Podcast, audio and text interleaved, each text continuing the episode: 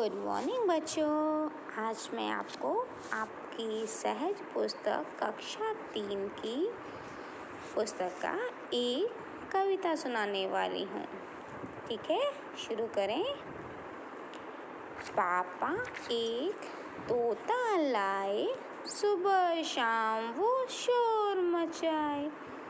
खुशबू, बदबू व पहचाने ठंडा गरम वह जाने।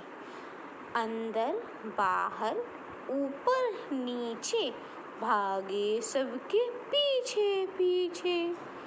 गीले से घबराता है, सूखे में सो जाता है।